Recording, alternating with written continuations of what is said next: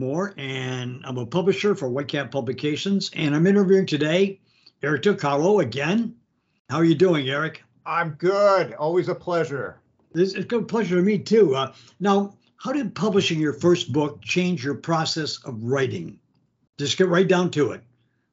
Oh, uh, well, if we're going back through the archives, the very first novel I published was a ghostwriting gig that just kind of fell into my lap by way of the guy who used to handle Robert Asprin and all his um, oh yes business dealings, a fellow named uh, Bill Fawcett, who was uh, kind of um, a sort of titan of the industry, but sort of low key. He's, he's, Robert he's Asprin, you saying? He, what's that? Robert Asprin, you saying? Yeah, yeah. I, I knew him when I lived down in, in the French Quarter and well, got to know him. Got introduced to uh, Bill Fawcett. I mean, he's he's sort of an inside baseball kind of uh, yep, yep. guy in the writing industry. I know the type.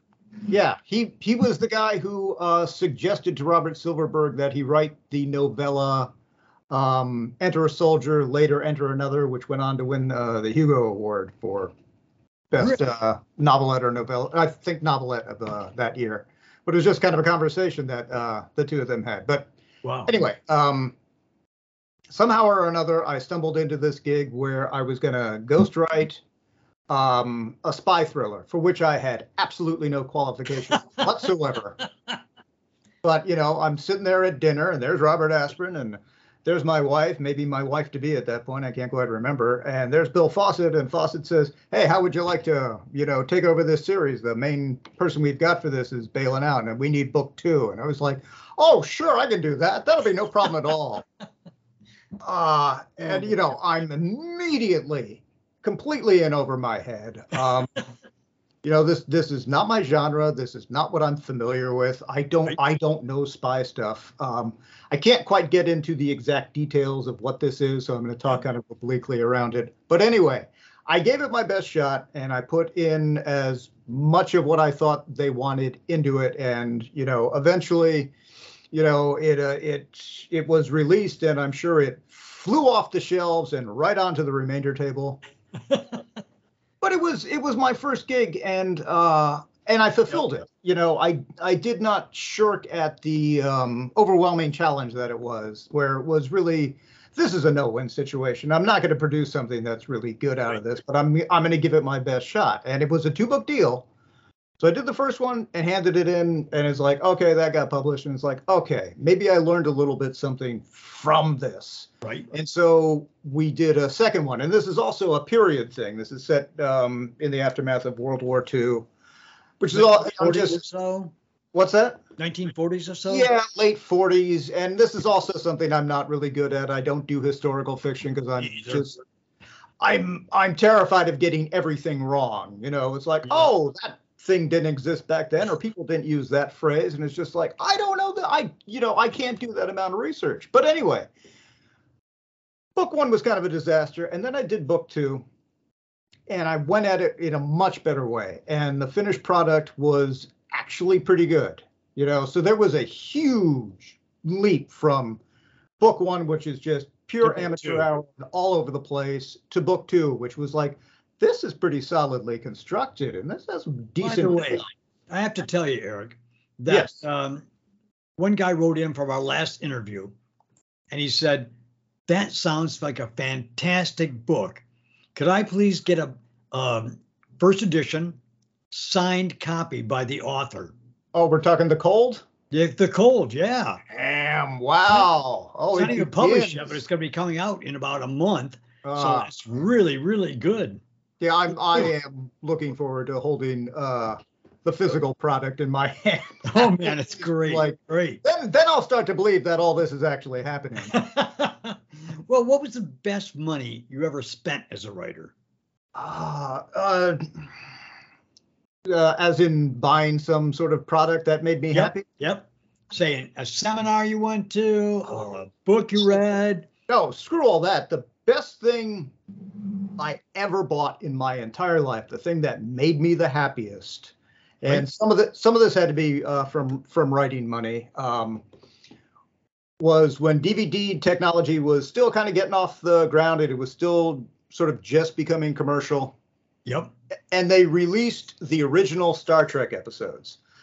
Now this this is the old days. You did not get the box sets where they'd be on, you know, five right. disc and you'd have, oh, you got, you know, dozens and dozens of episodes all in the box. What they did is they put out um like um thin single case DVD that would have two episodes on it.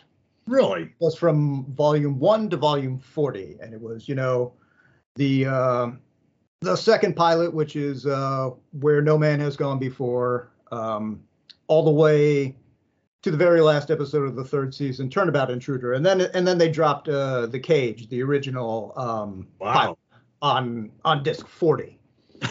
um, but you know, you're buying these episodes two at a time, so you got to buy 40 of these things because there was no other way these things Jesus. were available.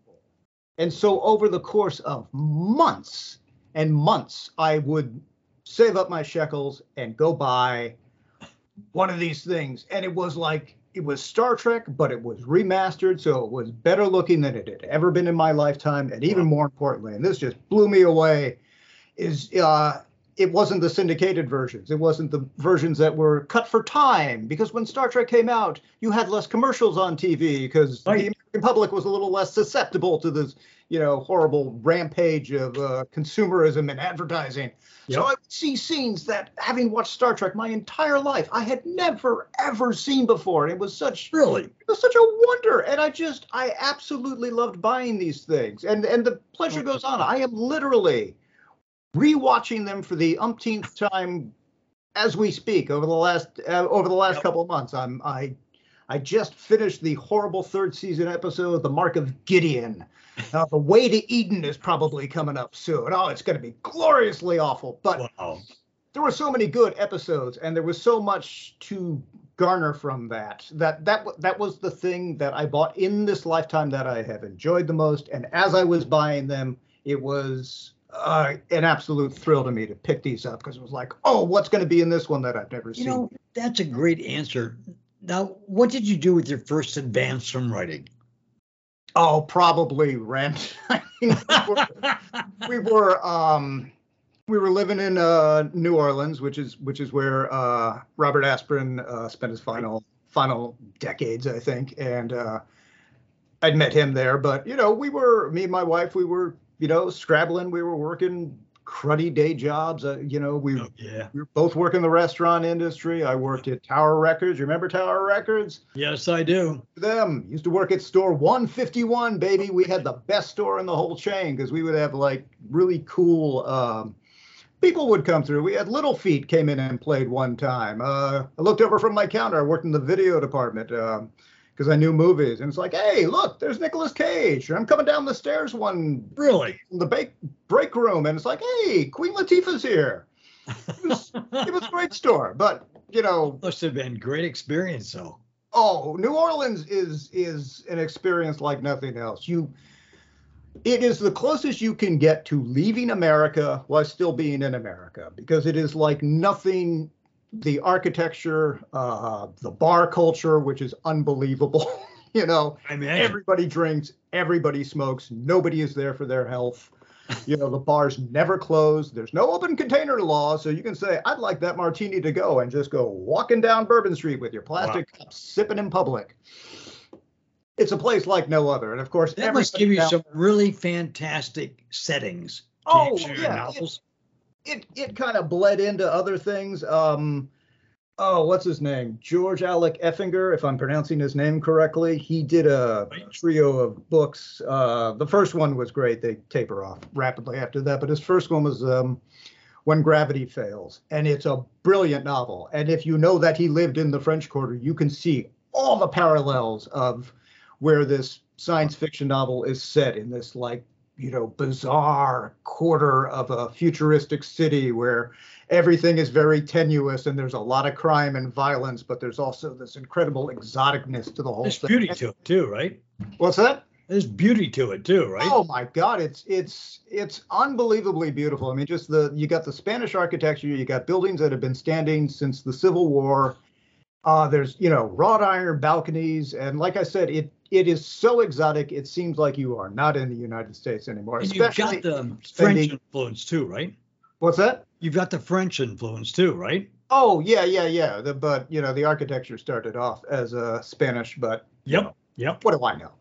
But uh, it's it's just it's a world unto itself, and it's like we lived in the French Quarter, worked in the French Quarter, and there would be people we knew who had not been outside of this uh, eight block by thirteen block district for years. You can, you know, you got all the food you could possibly ever want to eat, all the booze, all the you know, naughty fun that you can possibly yep. scrounge yep. up. You got books, music. You know, it's just it it was its own place, and uh, I've some of that stuff is like I've used in other things in bits and pieces when I'm trying to describe like some deep space, distant alien locale. It's like, well, what's the weirdest place you ever been? Well, that would be New Orleans. So it's like, can I, you know, find a little bit of the frequency and plug it into this thing and get that sense of right wonder and exoticness and incredible danger. Is it a good setting for noir?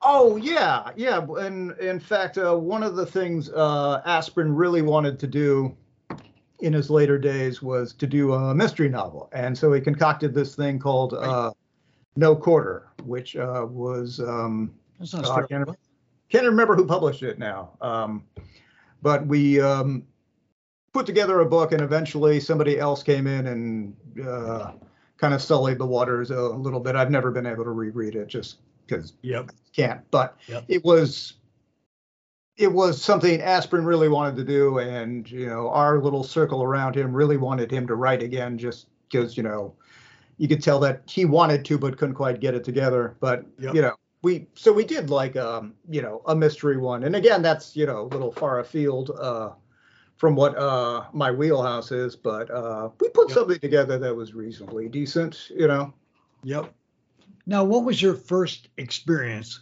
with you know language having power your first uh, well it, books were always um just unbelievably magical to me just um it was uh, from a really young age, and uh, you know, what one was of the, the first book you read that experienced power, though?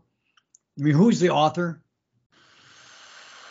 First, well, there were. Uh, I mean, there were just like cast off kind of things. Like there was this Lester Del Rey book that I had as a kid uh, called Rocket Jockey, which I just thought was the greatest thing in the world, you know. And it's just, it's just. I a, read that book too, right? Yeah, it's just a pulp juvenile, but you know, when yep. you're when you're 10 and you're starting to think like, oh, I would really like to have something to do with this in the later part of my life. I would like to be able to, you know, do this. And then you read this and you you start to reverse engineer it and you're like, well, what was he thinking when he wrote this paragraph? How did he conceive of this idea? Well, why does this thrill me so much? And how did how does he manipulating the words so that I'm going along with it? Um, I think I said said this already, but Bradbury was a early influence on me. Although you can't find any of his influence in anything I've written, but he he just he electrified me. I was you know he did he did he electrified yeah. me too.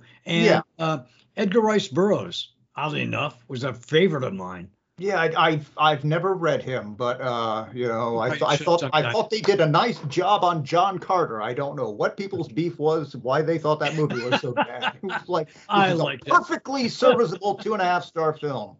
I like it, right? Yeah. but yeah, now what's your favorite underappreciated novel that you've written?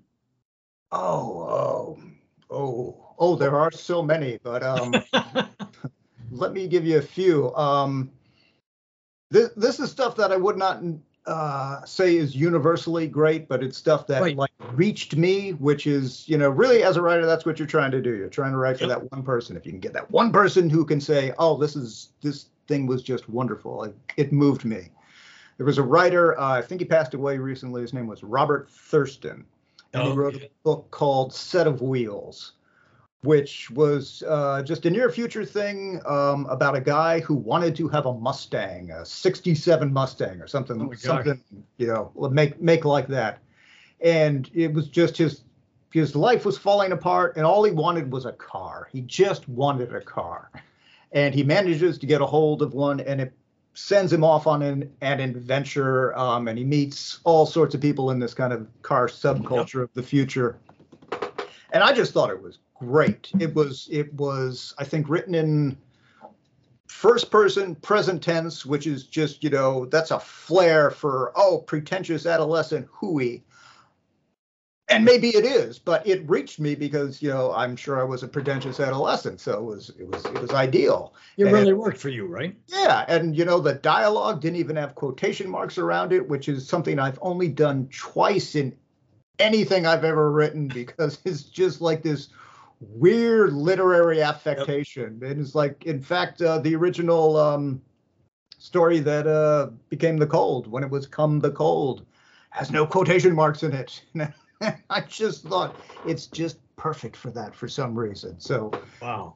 This, this guy, this guy did this, but th- there are there are so many just like um, I'm looking at my bookcase over here and it's like, boy, what are the ones that nobody's ever read? You know, there's Poul Anderson's uh, Twilight World over there, and uh, you know some of the more obscure Silverberg books that nobody's ever heard of. You know, um, there's just there's these little gems that have like been guideposts on the way uh, to me. It, in amongst all the, you know, oh yeah, I read Dune, I read, you know, um, the gods themselves and you know blah blah blah all the you know yep. you know all the all the all the classics.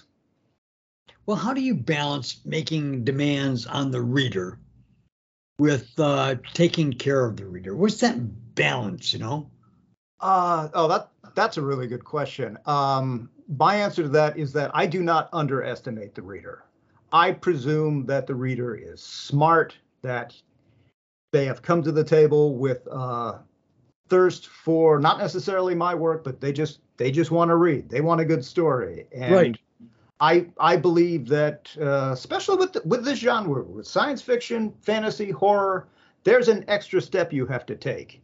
You for, you it's almost like you have to be willing to uh, submit to public humiliation because people are going to like, oh, what are you reading that for? Yep. and you still have to like it. Uh, but you know, there's also the extra leap of faith and the extra suspension of disbelief. That takes intelligence. That doesn't take stupidity. That isn't like selling out. That's like you got to do a little bit of the work before you even crack the cover. Right, so true. when the reader picks it up, I just assume that if I lay it down in a coherent manner, they're going to pick it up. And I'm very careful about not being too coy about what I write. Like when I when I read a story and I'm two pages in and I have no idea what's going on, even if the prose is good. And it's like, you know, it's like what where is where is this physically? What is happening? So ages ago, I came up with the idea that in my opening paragraph of just about everything I write, I state my thesis. This is what the story is going to be about. And then I'll work from there and I can be as oblique and as artistic as I want to be, but I just put it up front. Just say what it's going to be about and work from there. Have enough courage and um, uh, appreciation of your reader that you're willing to state right up front. And if they don't like it, then they can walk away at the end of that first paragraph. Right, right, right. That's a good practice. Now, yeah. what period of your life do you find you write most often about? Child, teenager, young adult, adult? Ah, well, we're all writing about ourselves, aren't we? Because we're all narcissists. That's why I asked it. yeah, and we think we're so damn interesting in that our experiences are unique, and you know they aren't. And if you're smart enough, you know they aren't. But what you look for is just the universality of whatever you have been through, and try and mine that for the thing. I uh, I seem to settle for like going into middle age or late middle age for right. my characters and i was doing that even even when i was a kid because you know really I, had the weight of the world on me it felt like and i i felt like i was older than i really was and i felt i felt right. weary all the time it was just life is just like wow. oh this is just draining i better write something that's more interesting than what i'm living through and, that's but, fairly interesting Eric. well really it, you know we're narcissists and depressives, aren't we? Um, yep. Yeah. yeah, we are. Yes, we are. Yeah. Right. All of this is just therapy, people. None of this is art. It's just we're just working out issues.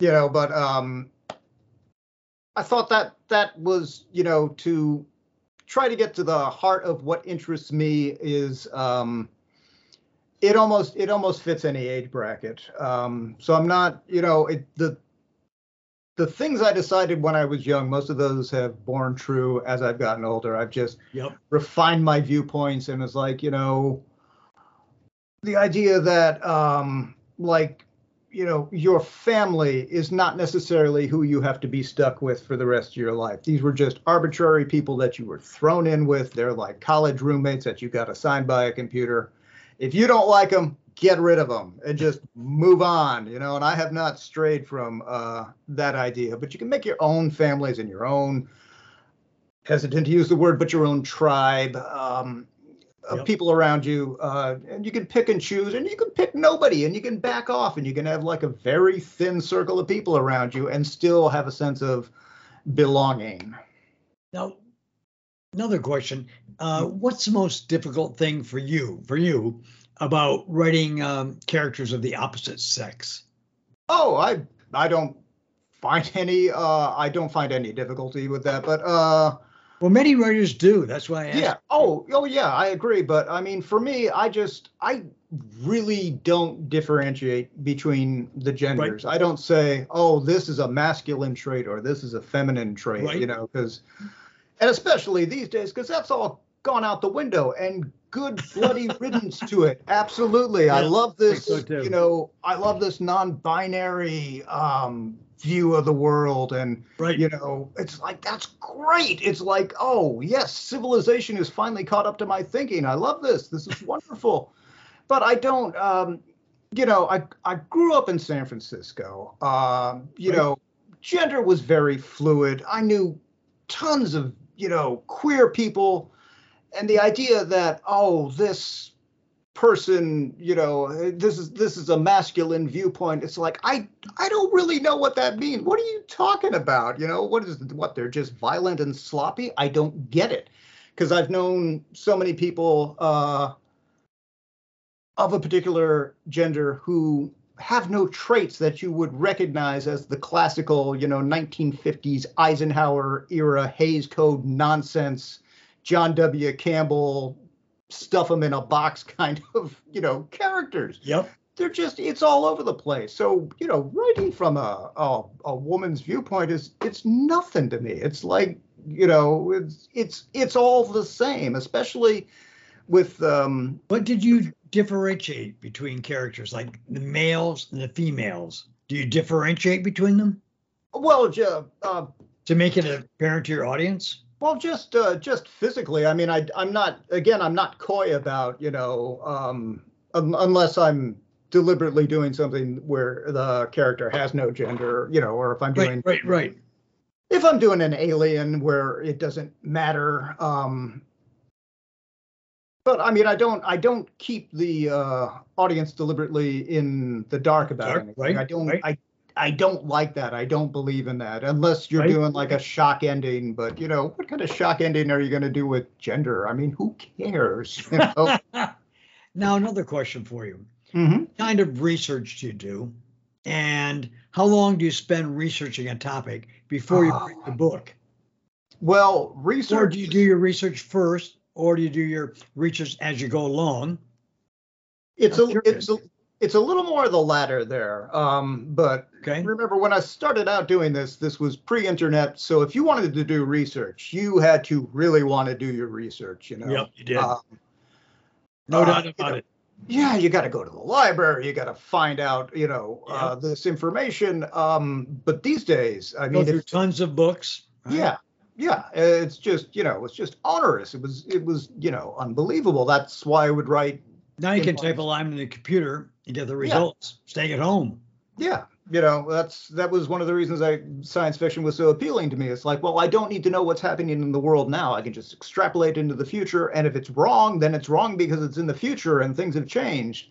Right. These days, though, if I've got something that actually needs research, if I need to know something, you just pull up an article and or two or whatever, and you know, try and get some some facts about the matter. Um, And the thing is, is you don't need to, or at least I don't. I don't slather the stuff on. It's like, oh, I did this research, and you, buddy boy, the reader, you are going to hear every single bit of it because I put in my time, and you need to know why this is why. No, no, no, no. You just, you just catch the edge of it. You catch the glint off of the outline, and then the reader will fill in the rest if you right properly. Now, what so do you think the advent of artificial intelligence will have on writing? For example, have you seen Chat GPT? I've heard enough about it that it gives me, you know, chills me to my soul. It um, writes normally in human language. Yeah. On any topic, right? Yeah. It's, so, it's pretty scary. I mean, think honestly, of artificial intelligence writing novels, for example. Yeah, it seems like we're at the precipice um, of something that could just change everything and could just wipe out my entire life of everything that I've wanted. Yep. And that's entirely possible. Well, I don't like know how artists, probable it is, but the possibility actually exists finally. Well, artists right now, there's artificial intelligence that can draw with the canvas and mm-hmm. paint canvas, use pastels of the canvas, and make credible images. And they can do computer drawings. Yeah. And it's getting so that artificial intelligence can't be distinguished from the humans. Like they have artificial intelligence that do voiceover work, right? Mm, interesting. For audition, right? Wow. And um, so I'm curious, what effect do you think that will have on writing? I, I think it could end it as we know it. Um, I may be alarmist about that. No, um, no, you don't think you are, right? Yeah. Um, I I don't know that that's likely, but the that the possibility exists um, I'd be a fool not to acknowledge it. Um, right. It doesn't necessarily make me mad because it's just like, well, that's just the way it is. That's how things go. You know, technology comes along, things change. Maybe it would um, help you write. Can you uh, see using a artificial intelligence, bouncing the questions off it and getting answers for it and incorporating into your writing? I can't see myself doing that at all because that's not what I'm in it for. I'm not I'm not trying to get to a, a, specific finished product. I'm trying right. to I'll start out with something and I'll work the idea as I'm working on it and it will lead in its own way, in its own logical or illogical it or obviates, really intuitive way, it, which I it don't. obviates I, the need for self-expression, right? Yeah. Well, I don't know you. that. A, that an AI could um, have the intuitive leaps and the kind of you know artistic crescendos. I don't know that that can be ever replicated. What I would hope is that humankind would be able to differentiate at least on some level and have an appreciation that here's a human being doing the work and making the stuff and here's a calculated um, approximation of it well why i ask is uh, about 20 years ago, mm-hmm. I was a chess player, and uh, they came out with a little box called Boris, right? Oh yeah. You could set it for Boris. 24 hours, and I thought, well, I play it five minute game, so it lost. It lost with a half an hour game. It even lost when it ran 24 hours, and I thought computers will never. And they even had a guy that put up ten thousand dollars that said a master could not be beat by a chess computer. Wow. But within that time, chess computers did beat the masters. In mm. fact, Deep Blue, the IBM yeah. chess player, beat mm-hmm. the world champion of chess. Oh yeah, right. In about 20 years, that evolved to the point where now every grandmaster uses a, a chess computer to check their moves, right? Hmm. So yes, I wonder when I see the artist, I see the art with um, artificial intelligence. Mm-hmm. It's really damn good now.